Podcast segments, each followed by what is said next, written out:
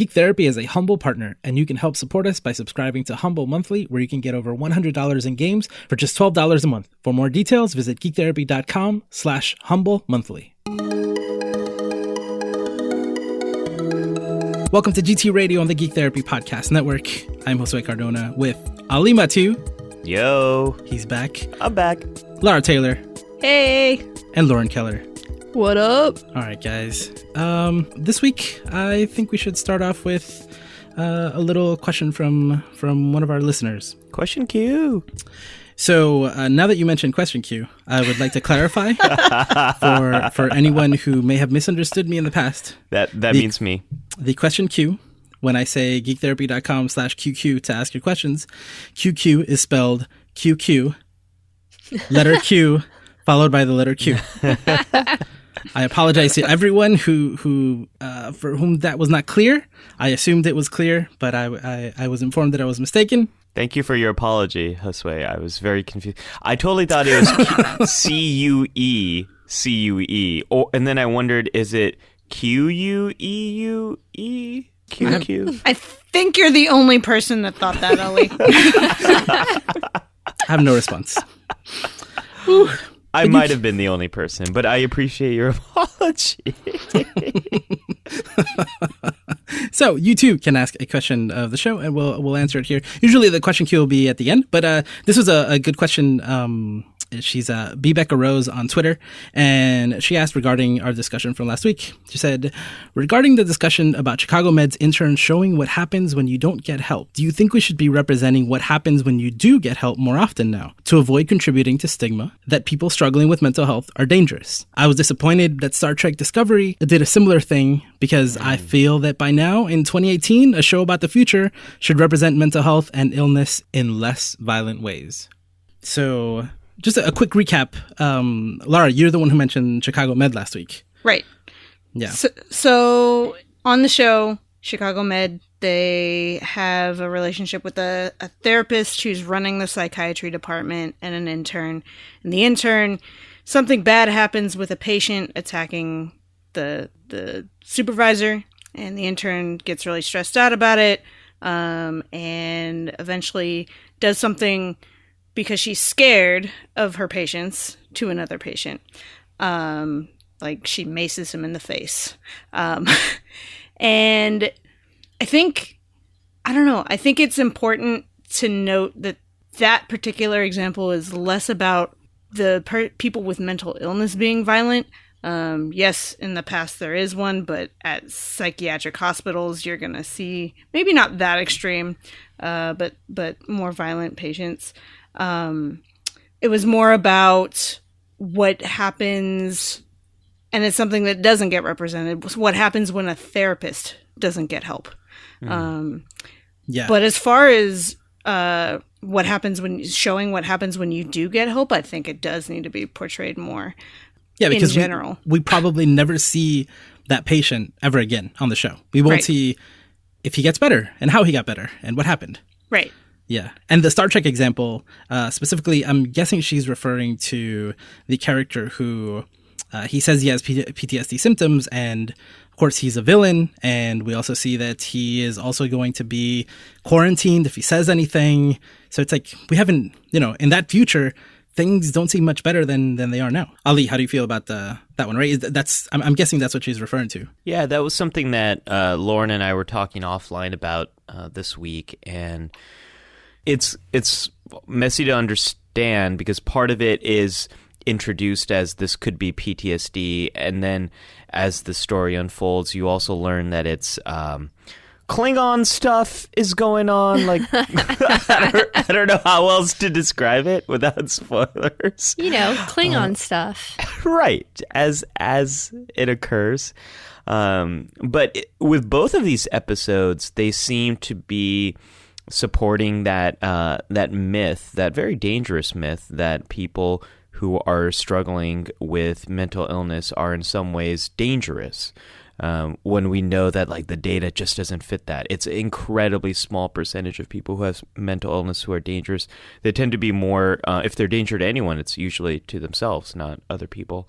Um, so I, I overall, Josue, I just didn't really like how that storyline unfolded, both from a mental health standpoint, but also from a story standpoint you know, one of the classic examples in, in geek culture is Arkham Asylum, right? It's, it's all the bad guys are crazy. So mm-hmm. we got to put them in the asylum.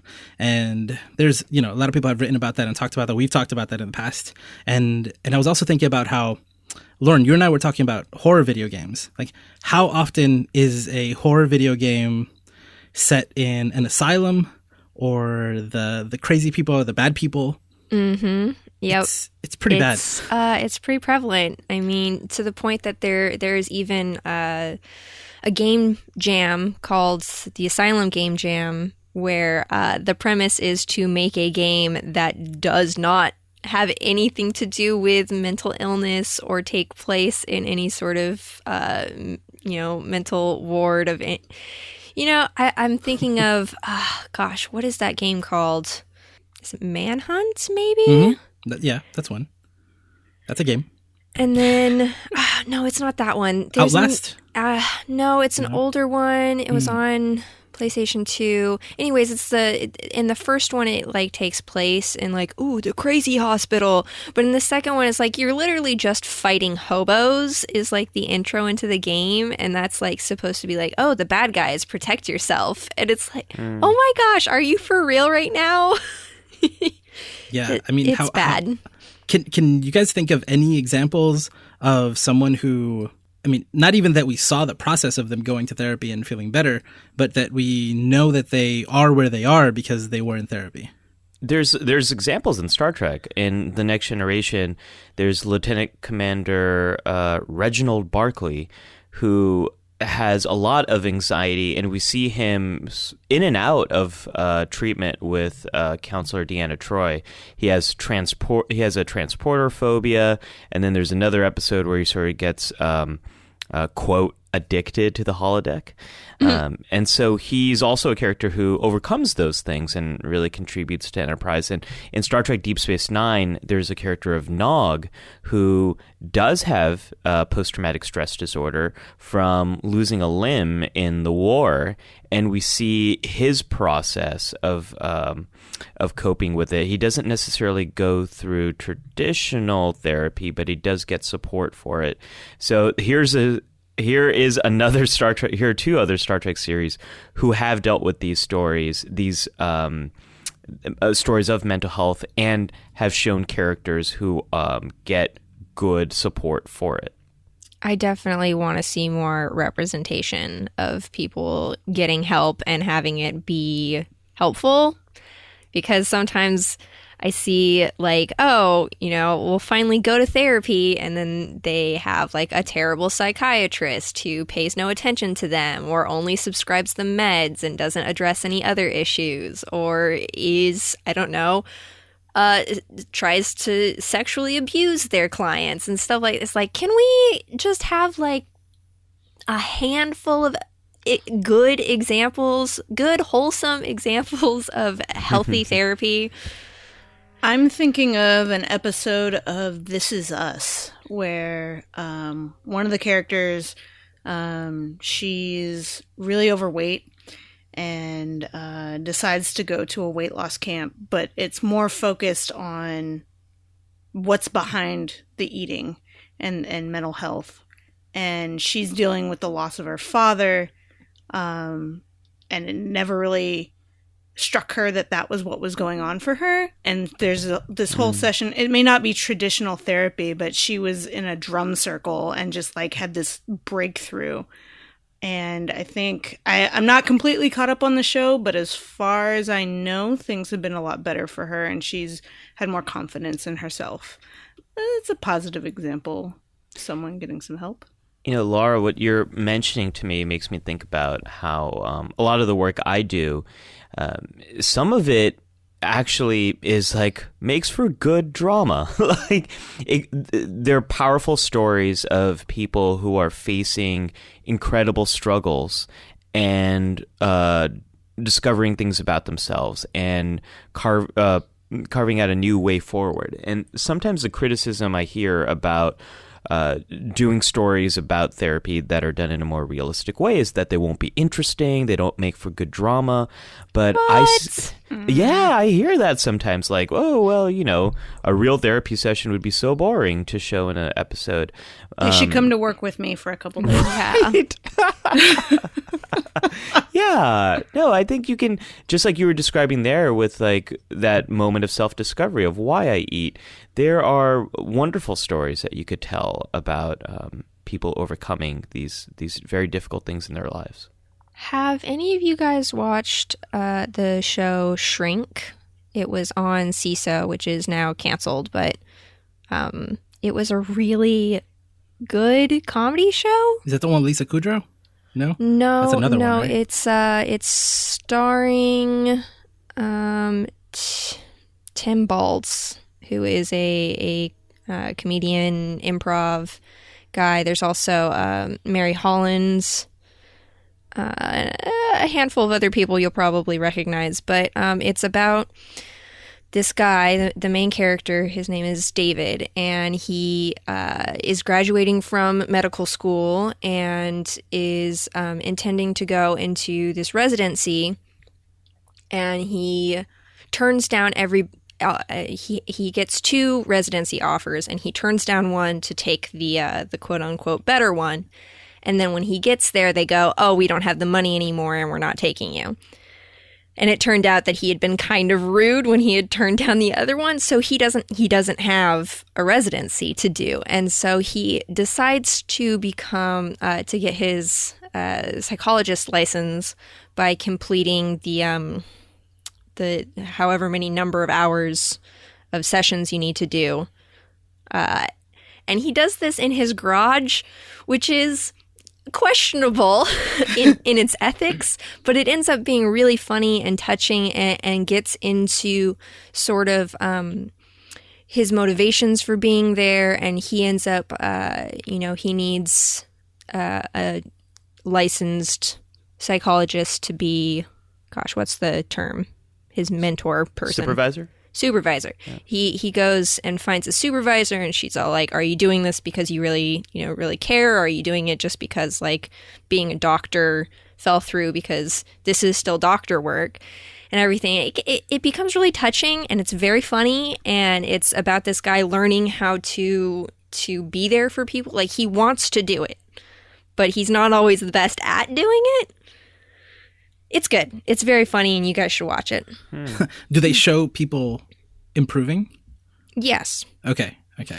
I think I think uh, I mean the the arc of the first season is a is a complete story. It ends in a really good way. I think you guys would enjoy it, but uh, without spoiling any of the the main juicy stuff, there is one part where it's like he's seeing a, a guy who has like an eating disorder. And he's talking to the guy, and the guy's like, "Oh, I can't, I can't see you anymore.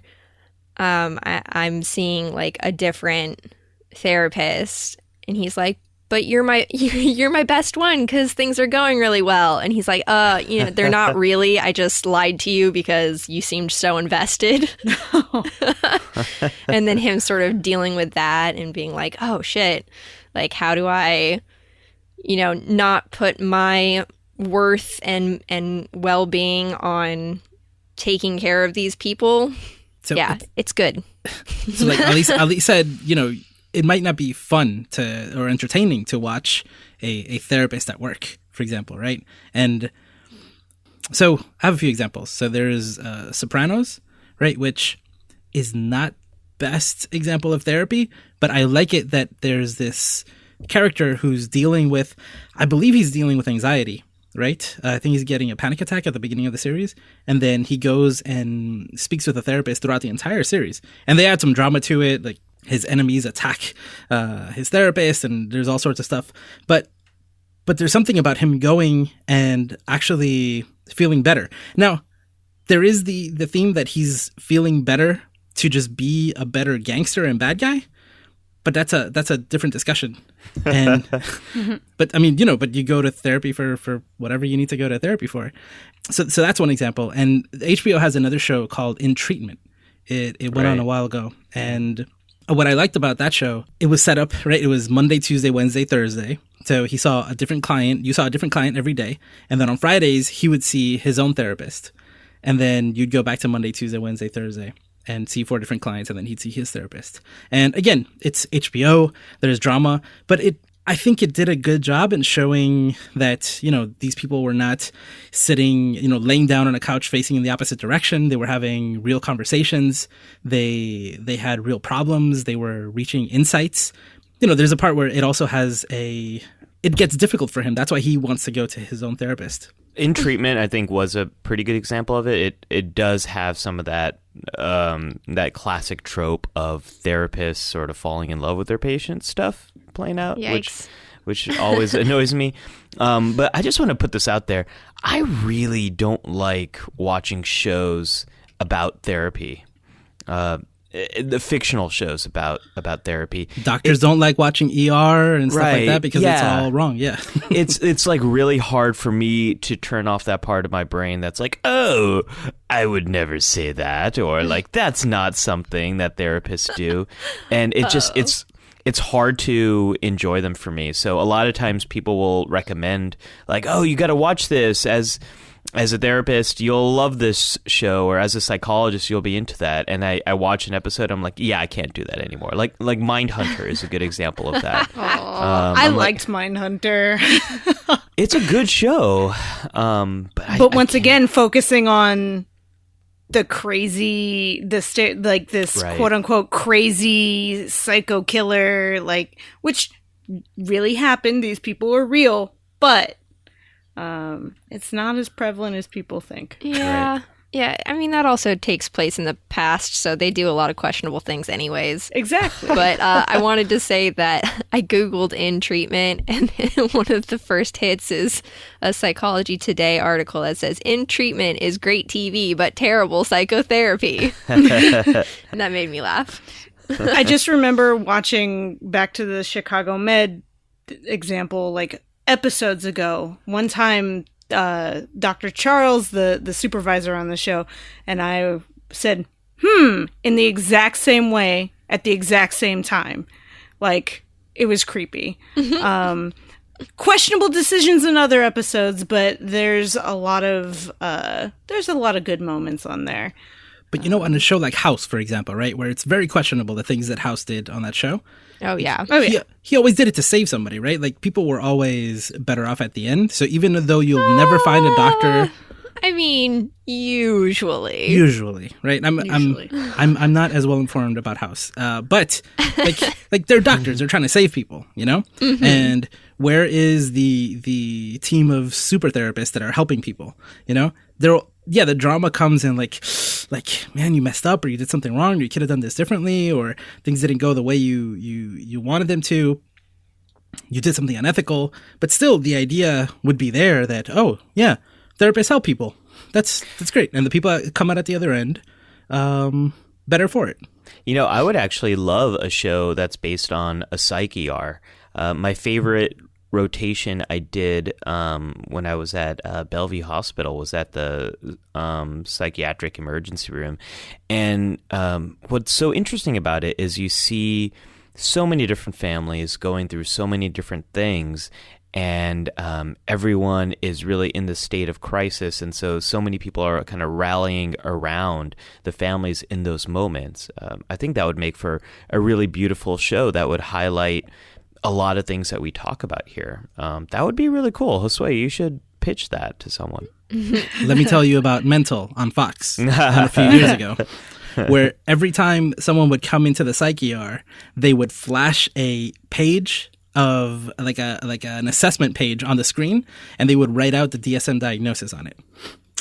It was painful to watch. It was canceled after just a couple of, uh, of episodes. Wait, but this it is was a real it- thing? This was a real Yeah. show. Yeah, it was called Mental on Fox. What?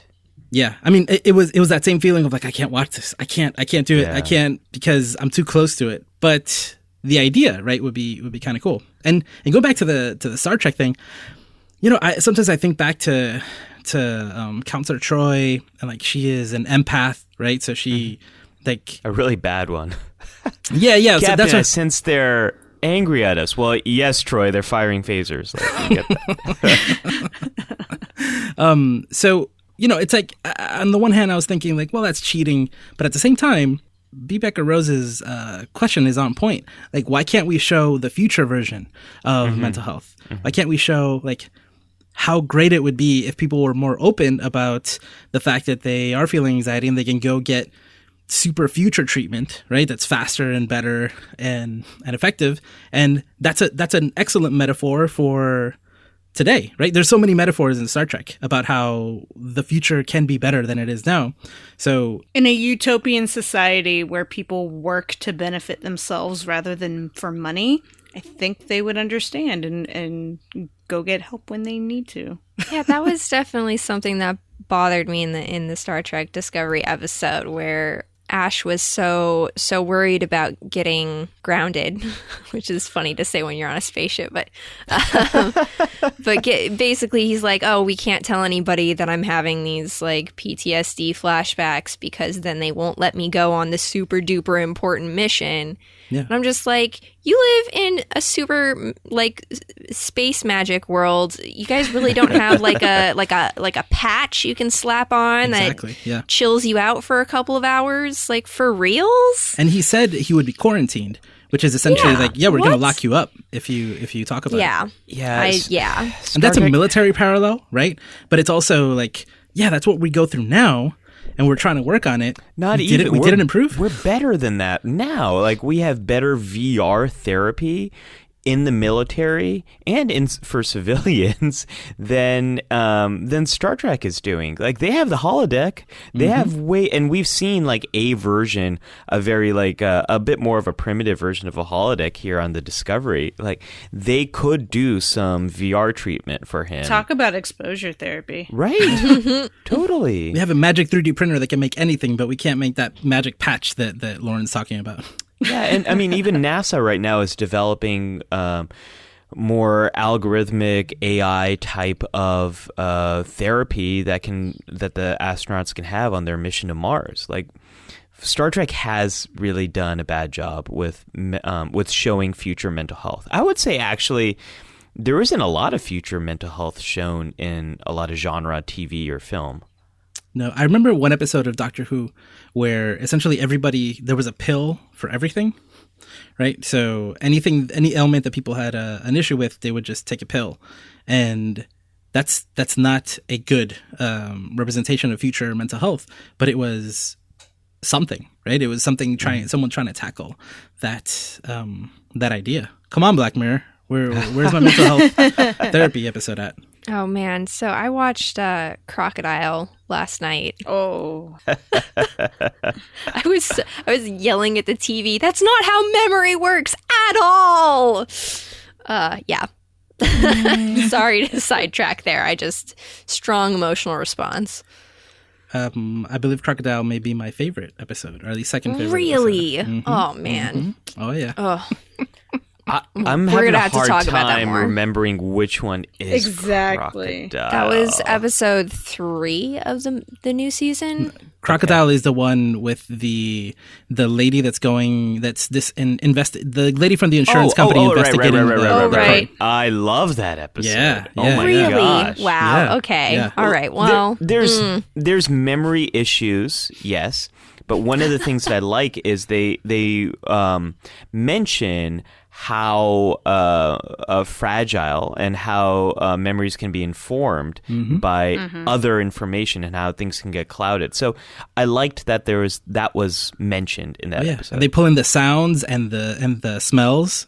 So good. Okay, so the, the smell thing was legit, but them saying that oh memories are really fragile was immediately like what they were showing and what they were saying were in opposition I disagree. I think you should rewatch it. because memory memory is not is not like a video that's No. not how memory works and so like the effect where the the dentist uh, sees the woman's jacket is green and then the insurance lady says actually it was yellow and the memory changes to be yellow. Like that was a cool effect, sure.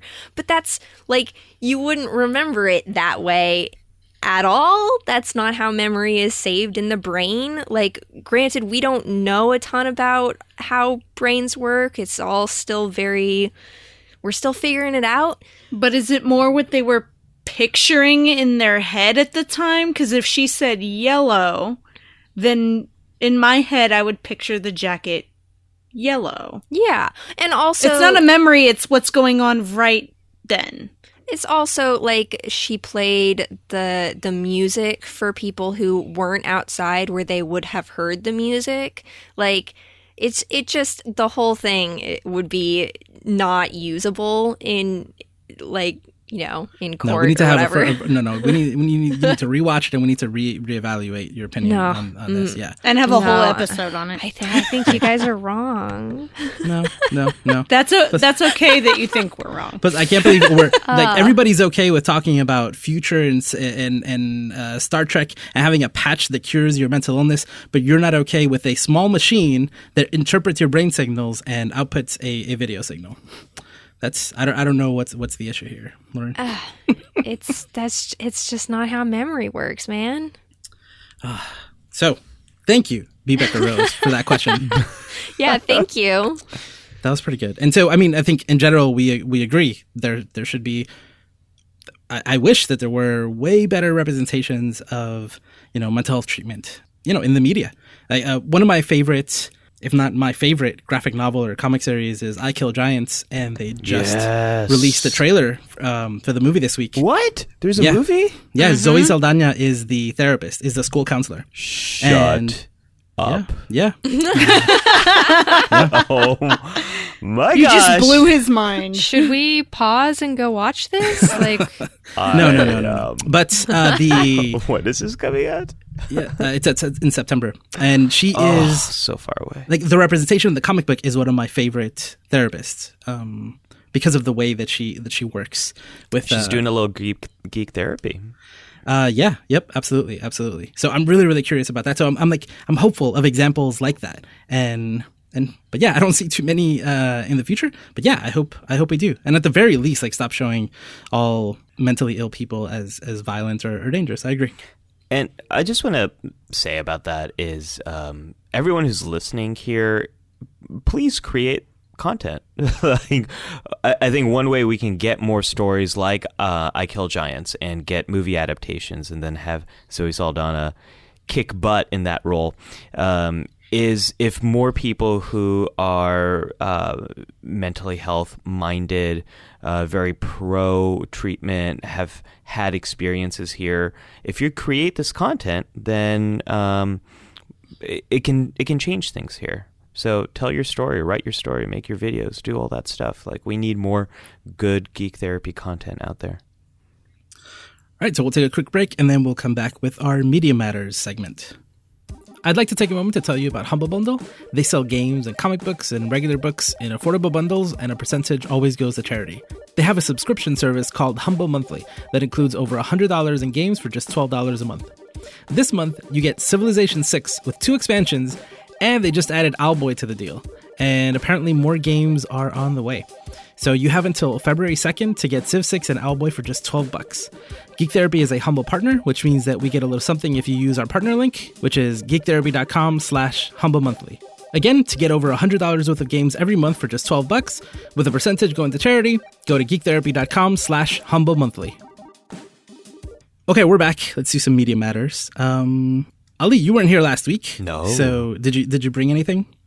I did. I got a weird one. Um, Go for it. but uh, but I, I want to bring it. Um, so I was um, I was actually on assignment doing a little geek therapy thing. I was doing um, a talk at this conference about how to share psychology with people who are not psychologists, and um, I was talking a little bit about about the stuff that we do.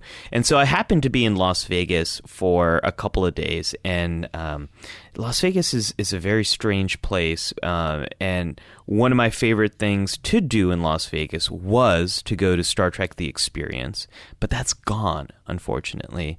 And what I used to love about that place is There were a couple of rides there. Uh, one of the rides you actually felt like you beamed up, and they beamed you up at the time when you didn't think you were going to beam up, so it was amazing. Um, there was a Quark's bar was there, and everything was like in universe. And when they give you your bill, the Ferengi would say, "Here's your damage report," which like I loved. And so um, I was really bummed that this thing that I loved was not there. But what I did end up go um, going to go see is uh, Cirque du Soleil's uh, Beatles show. It's called Love, and it was an amazing experience where I got to share my love of the Beatles with a community of people that I never even met before. And I was thinking about it um, in anticipation of today's show because it's you know, there's a lot of things in my life where I get to go to a Comic Con or I get to talk to you all or I get to play in some kind of arcade and um, I can frequently share my love of some type of media with people who also love that media. But the Beatles have been different.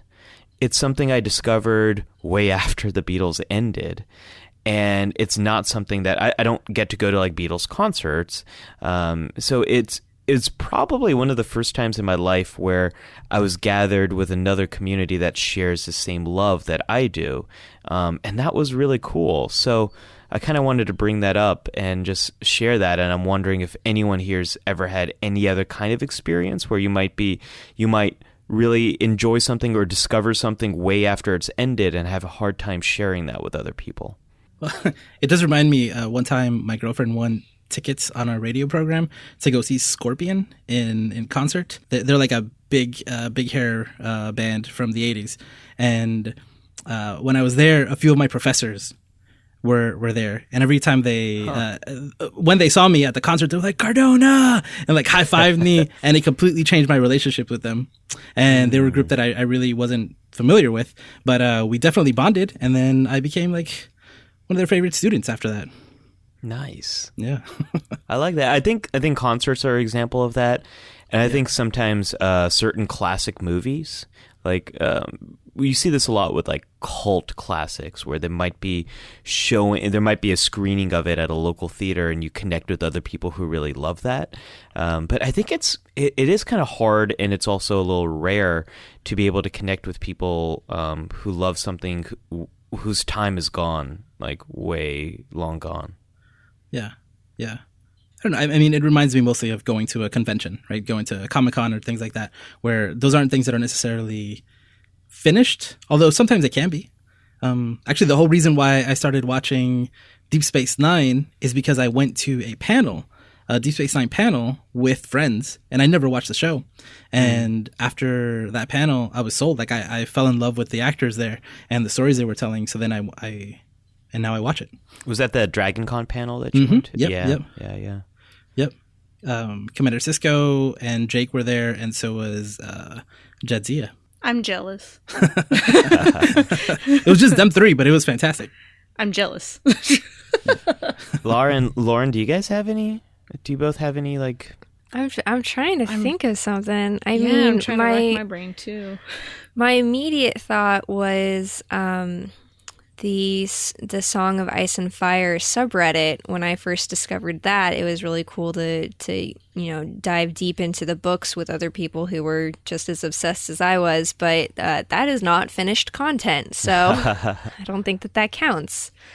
Um, I think I think that the interesting thing about what you're saying is that it's not just that you listen to their music now, like you're already a fan. You saw this complete reinterpretation of of their of their stuff, right? Yeah. It's like it's a Cirque du Soleil show. Is this the one underwater? No, it's okay. um, it, it's all above. It, it, there's nothing.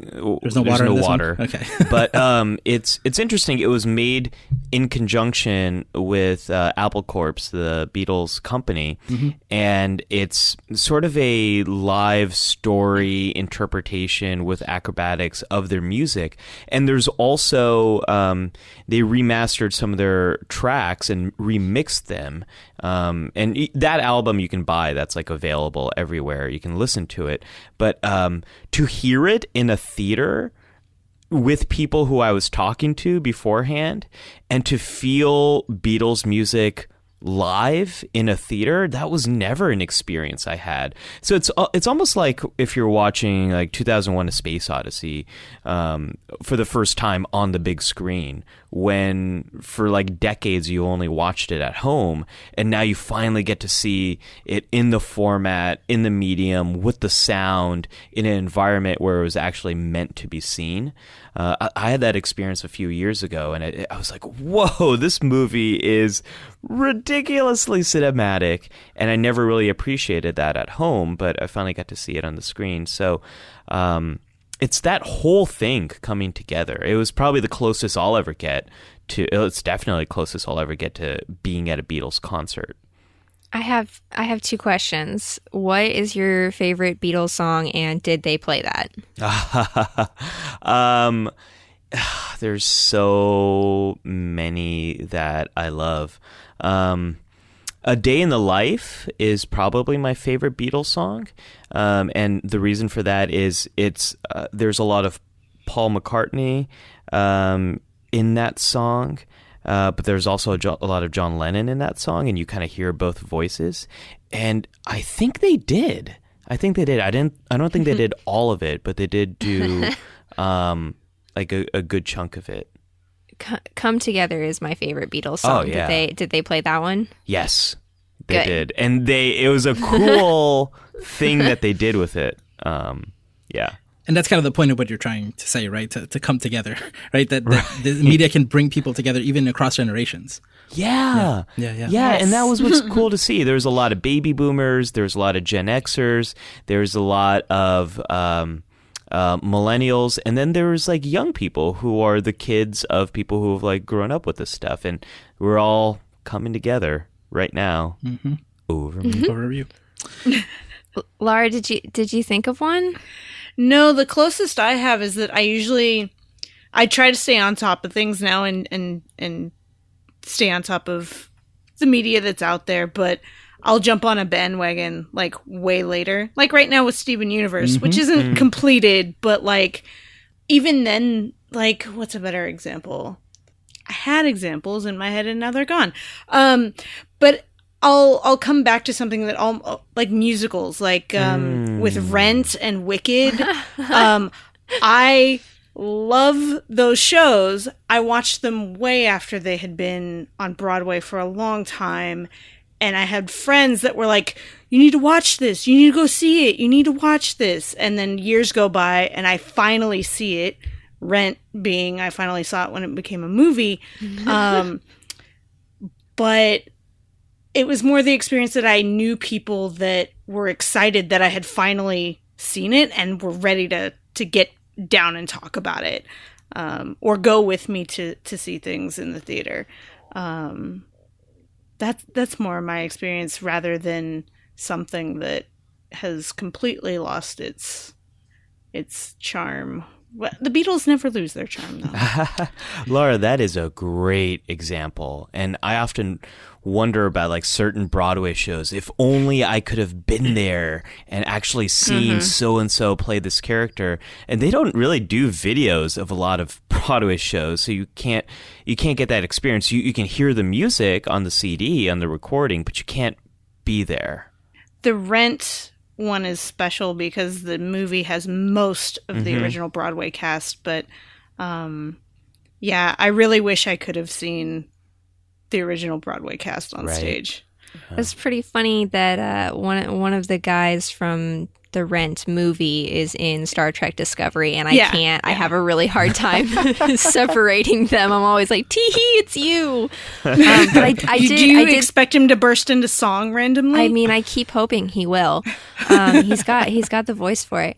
But I did I did think of a personal example. I went and saw a um, Alfred Hitchcock double feature in a really nice, mm. beautiful theater in uh, Palo Alto, and um, we went and saw uh, Psycho and the Birds, which I, oh. I had seen the Birds before, but I'd never actually watched Psycho, which was pretty fun to see it for the first time in a theater. Something that um, I like it's one of those movies where it's like you know it because it gets referenced in everything. It mm-hmm and so it's like watching it was a new experience, but it kind of was familiar.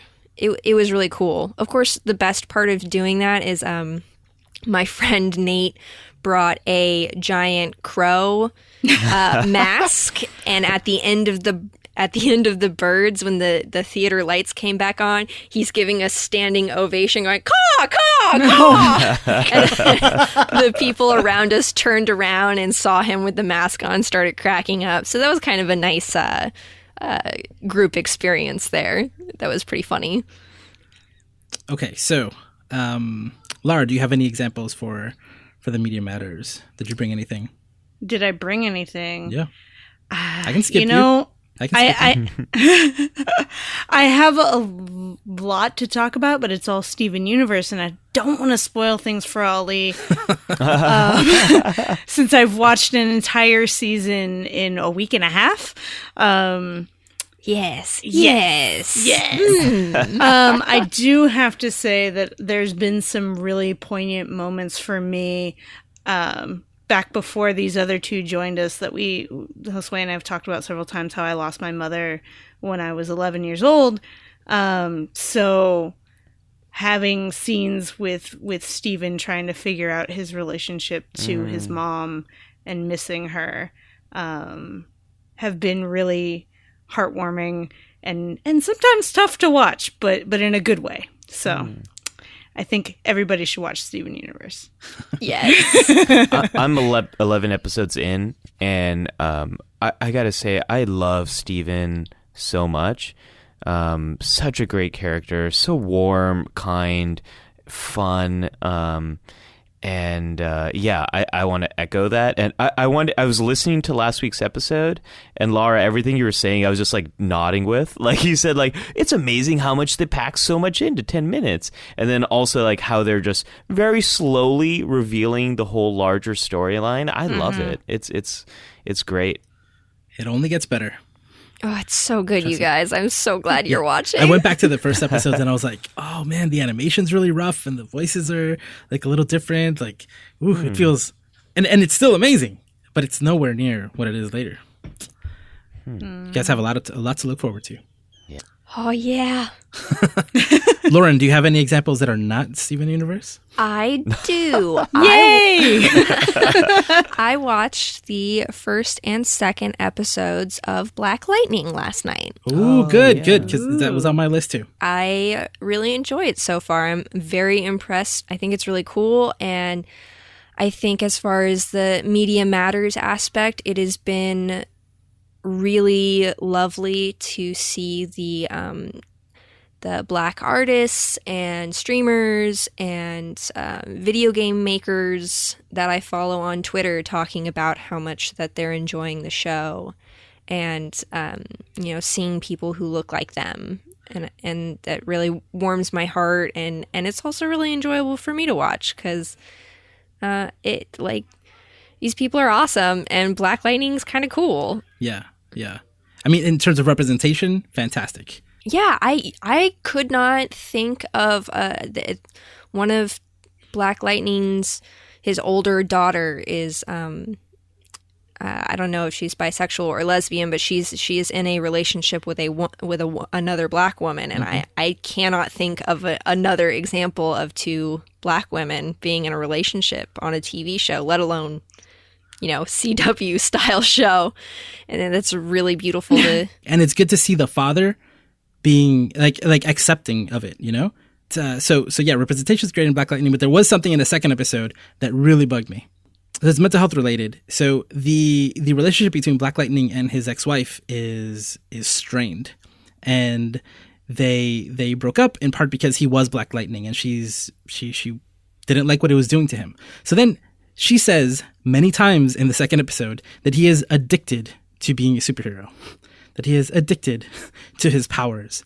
And then she has a conversation with Black Lightning's friend, and she says, No, you know, he's addicted to his powers. And the friend says, No, I don't think he's addicted to his powers. I think he's addicted to you. And the use of the word addicted so many times in that context was very difficult to watch. oh, man. Whew. It was a little Yeah. difficult to watch.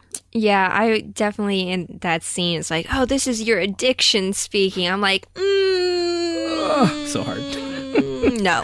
So hard to watch. Yeah. Though uh, that being said, his his ex wife is like so gorgeous, and I love her haircut so much.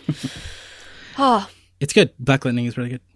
I have an example, um, a positive one. This was this was kind of funny, I think. Uh, so I was watching The Gifted, which is the X Men series, and there was a scene where two Hispanic people go into a club, and they talk about the fact that neither of them likes reggaeton, and I love that because it's like it's like uh, going against a stereotype. Like uh, oh, like all Hispanic people like this type of music or this type of thing, and it was refreshing as a Hispanic person who does not like reggaeton to to hear two Hispanic people uh, both agree that they do not. I like reggaeton.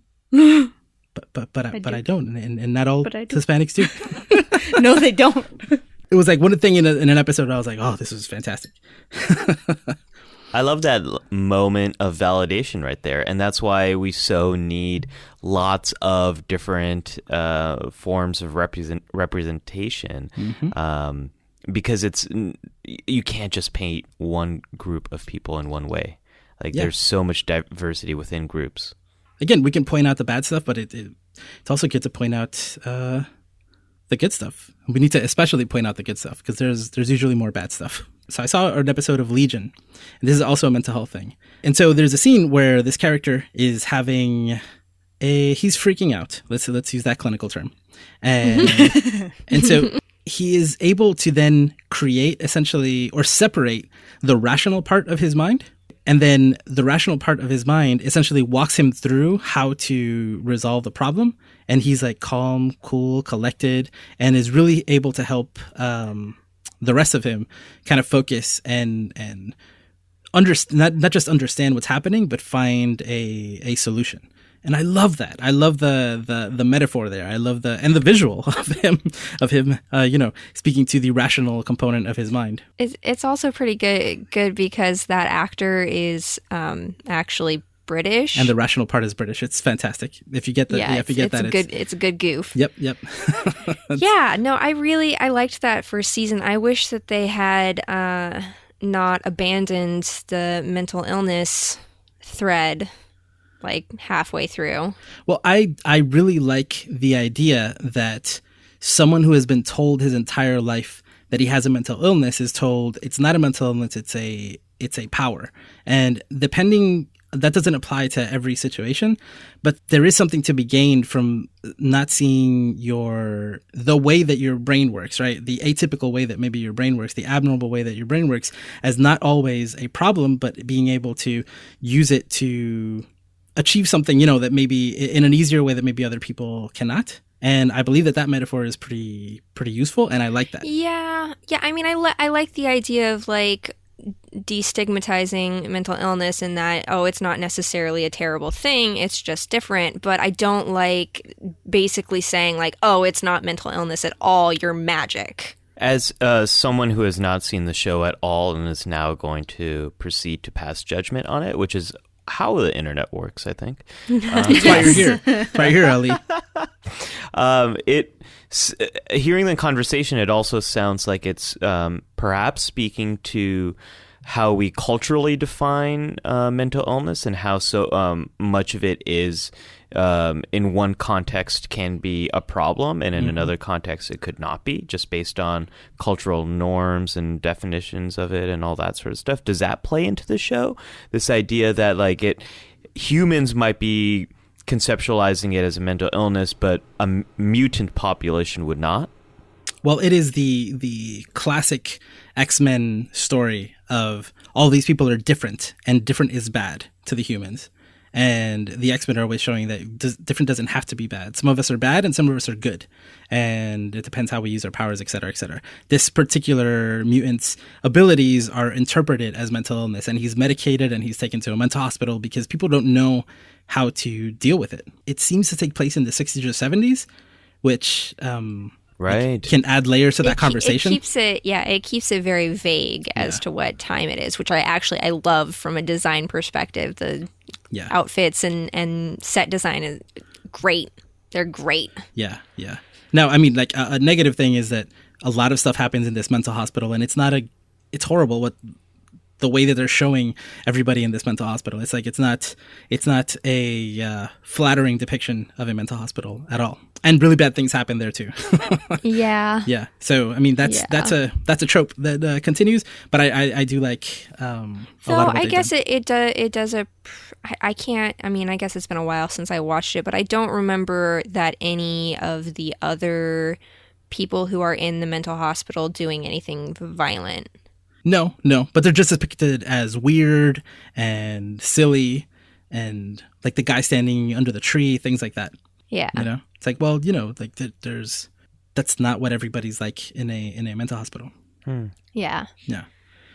But yeah, I mean, it's they have you know they have a line where, uh, gosh, the main character's name is also David, huh? Mhm. Um, so many Davids, uh, but basically, like Josue, like you said, where it's like, oh, you're not mentally ill; it's your powers, and and David says, well, what if it's both? And that's really what I thought that they were going to do, and I was so excited for them to uh, like get into that in in the show, and I really feel like they they didn't. But you know, I don't know. Maybe the second season will bring it bring it up again. Now, technically, the comic book version of the character basically has a dissociative identity disorder, which I mean that's controversial in itself. Like I'm not going to get into that, Right. but in the comic books, that he has um, a DID, and then he actually has like he, he meets that qualification. He has different personalities within his body, and each one has a different power. So the way that they handle it in the comic book, he's he's he's a very different character from what we've seen so far, because there's no indication of any of that right now Yeah. they they were focusing on schizophrenia because he was uh, having delusions and hearing voices. I just hope that I- I don't know. I guess I just I really like the idea of having some sort of fantastical element and still addressing mental health. I, I want there to be something like that, you know? I think it's it's really interesting, Lauren, what you're saying here, and Josue. Um, it actually makes me want to watch this show. Um, which Do That's what we're it. here for. Uh, no, there's not enough time. I have to do Steven Universe first and rewatch Star Trek Voyager, which is the other thing I'm doing right now. Uh, but it makes me think about um, uh, the whole idea of mental health within the mutant population, and makes me think of Logan and all the different um, threads that were happening in Logan, um, both with um, L- Logan, Wolverine, uh, with Professor X, Xavier, as and then also um, is it X thirty three? Twenty three. 23. So close. Laura is her name, right? I don't remember what. I think her name is Laura. Um, each of those was showing a different aspect of mental health, and I thought it was done really well. I mean, they didn't explore any any type of treatment stuff, but you don't necessarily have to do that. Um, and I think that's a really interesting idea, like w- w- dementia, and also being the most powerful mutant in the world. Like, yeah, Disastrous results. Yeah. right Yeah. right or um logan who is someone who can heal um and that's you know slowing down there but who's also really dealing with the consequences of his life and where he is right now i don't know it's it, that that movie kind of spoke to some of those themes that i think you were talking about lauren um, i thought it did that pretty well Okay. Any other examples for Media Matters? No. Only one person talked about Steven Universe. We did, we did good this week. Only one person brought it up. Um, okay, all right. So so let's do let's do our wrap up segment. Um, everybody, I want you to choose either some sort of homework for for our listeners, right? A suggestion, something they uh, you think they should they should check out, or tell us about something that was like some sort of power up or, or really uh, great for you. Like the, the first time we did it, it was, you know, what made you happy this week? That type of idea, whether it was an insight or, or anything. I don't know. I kind of like the idea of a power up. So anybody have one ready? I've got one. Um, Okay. uh, th- this one's a. it- It's a different kind of power up. So, um, I, I shared this with the with you all on on our Slack. But uh, Linkin Park's Mike Shinoda just came out with a um, three track EP honoring uh, Chester uh, Bennington, who died earlier this year, uh, the lead singer of Linkin Park. He uh, he was lost to suicide this this past year, and um, Mike Shinoda is sort of um, he, he he came out with these three tracks, and they really are tracks that speak to the grief that he's going through. And why I'm recommending this is um, they really capture a lot of the complex grief that um, so many of us who's lo- lost someone to suicide feel. Um, I lost my brother to suicide a, a long time ago, and there's a track he has called over again. And it's all about um, sometimes you don't say goodbye to someone only once, you say goodbye over and over and over again. And I thought these three tracks together are just a really uh, beautiful, true experience of someone who has lost themselves uh, or lost that person and they're really uh, struggling with it and trying to deal with it and struggling with it. So, um, I recommend those three, and he also has uh, YouTube versions of the tracks that are just really raw videos about him and what he's going through. And I think he's it's awesome that he is doing this and probably helping not only a lot of the fan community to cope with what's happened, but also just sh- showing that it's okay to be in grief and to just be in the middle of that. Yeah, sounds like it'll be I mean, we haven't talked about music um, a lot, um, especially since we re- relaunched the show. I don't think we've talked about it at all, but it's definitely under the category of like things that sometimes you take uh, just one one line out of a song. You Yeah. can take it completely out of context, but it can be so meaningful and and it can it can really be helpful. And I think that I, I want to check out these songs because it sounds like not only was it was it helpful for Mike Shinoda, um, it's going to be great for fans of Chester and for people who have shared that experience, right, of losing Yeah. someone to suicide. Yeah, I, one thing that Mike does, um, the the EP I should mention, the album's name is Place to Start, and in one of the first tracks, it ends with all these voicemail messages that um, people have left Mike Shinoda. From fans, wow. From well, I think they're from I think they're from his fr- uh, friends or people in the band, just saying, "Hey man, I haven't heard from you. I hope you're okay. Feel free to call me, but you also don't have to call me." Um, so I, I- it's it's doing a lot of stuff here, um, Yeah, and yeah. one of the things it's doing is just showing that it's okay to be in this state. Got it. Okay, yeah, that's awesome. Um, Lauren, do you have one?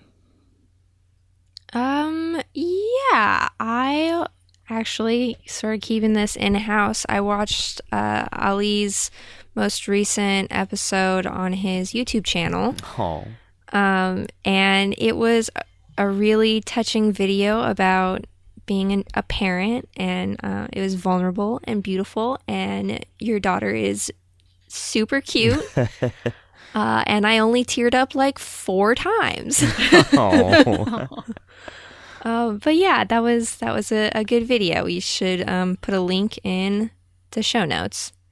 That is that's very sweet of you to say. Um, uh, I'll give you a little bit of a behind the scenes tip about that. So it's um, uh, if you haven't seen the video, it's it's me holding my daughter. I'm sort of um, feeding her as I'm kind of talking about the experience of becoming a parent.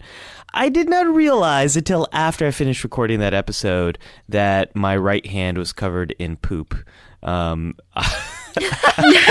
No, I'm definitely watching that video. Oh, that's a that's a good behind the scenes.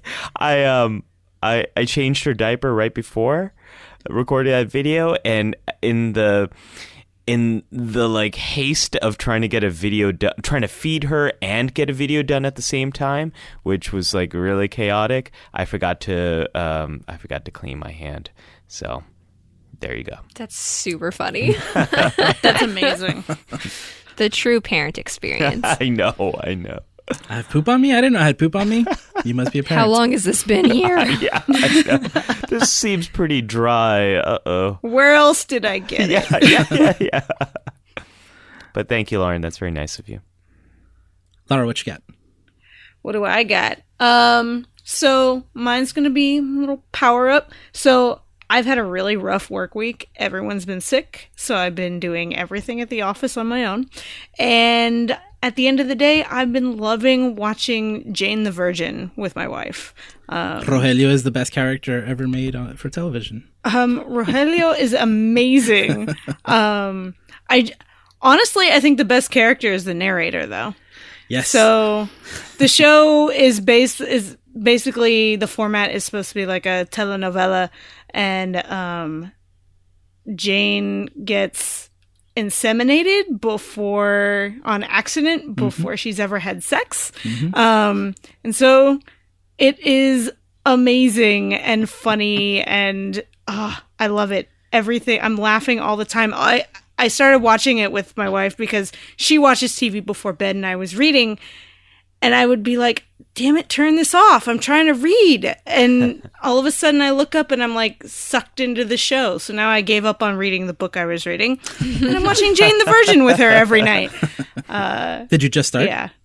Uh, no. Okay. She's on season two. Okay, No. okay. Yeah, we're on season two. Yeah. Yeah. I I kind of sometimes I'll sh- she'll watch more after I fall asleep, so I miss parts, but it's been okay. It's been good. Yeah, it's really funny, and there's a a, a strong female character, um, strong female characters, right? And and uh, All of them. Yeah. and a strong Hispanic family also is the you know are the protagonist of the show. I think I think that's super important. And you have different generations, so you have you know an an an older woman in her sixties, and she's also an immigrant, and she's dealing with all this stuff. But they're yeah, it's, it's, I love that show. It's really good. yeah. Yeah. Lara, I love that it's uh, one of the ways it's a power up for you is it's also like something you're looking forward to watching with your wife. Oh yeah. I lo- yeah. that's such a power up for me too. Like shows that I can find that I can watch with my wife together and we can just share that love of it together. And we watch a lot of shows together, but I think the one I look forward to the most is usually she watches something funny before bed. And so we're watching that. There's been another show, uh, One Day at a Time, I think, that's been on Netflix, is rebooting it as a, and it's a Hispanic family too. Yep. Um, she's, my wife's making an effort to watch things that don't star all white people. And I am, I'm very okay with this. Um, but these shows we've been watching have been great. Um, and I love it.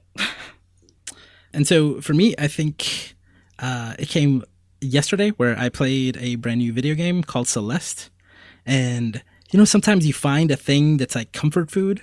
I bought this new game called Celeste, and I think I think that's going to be like one of my comfort games because it's very challenging and at the same time very rewarding.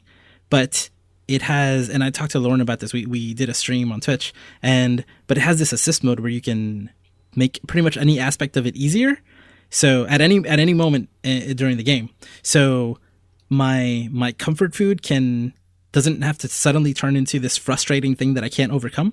I can just play this game with really cool music and cool graphics and it's a lot of fun and I feel like a badass while I'm playing it. And if it gets too hard, I don't have to stress myself out. I can just make it easy for a second or skip a level and then go to the next part.